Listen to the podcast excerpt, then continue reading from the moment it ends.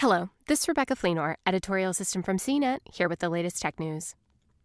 The PlayStation 5 has been out of stock at most retailers since Sony launched its next gen console earlier this month.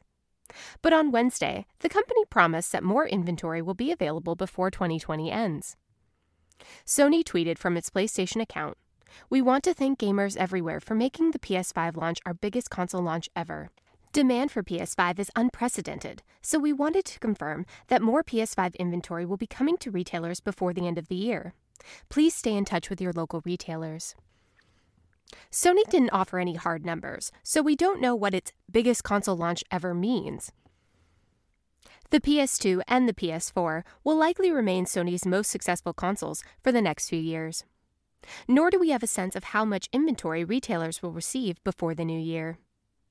You can only order a PS5 online due to the coronavirus pandemic, and Walmart's site crashed on November 12th as people rushed to order it on launch day. Similarly, Microsoft warned last week that its next gen consoles, the Xbox Series X and Series S, may be hard to get until April. For more of the latest tech news, visit cnet.com.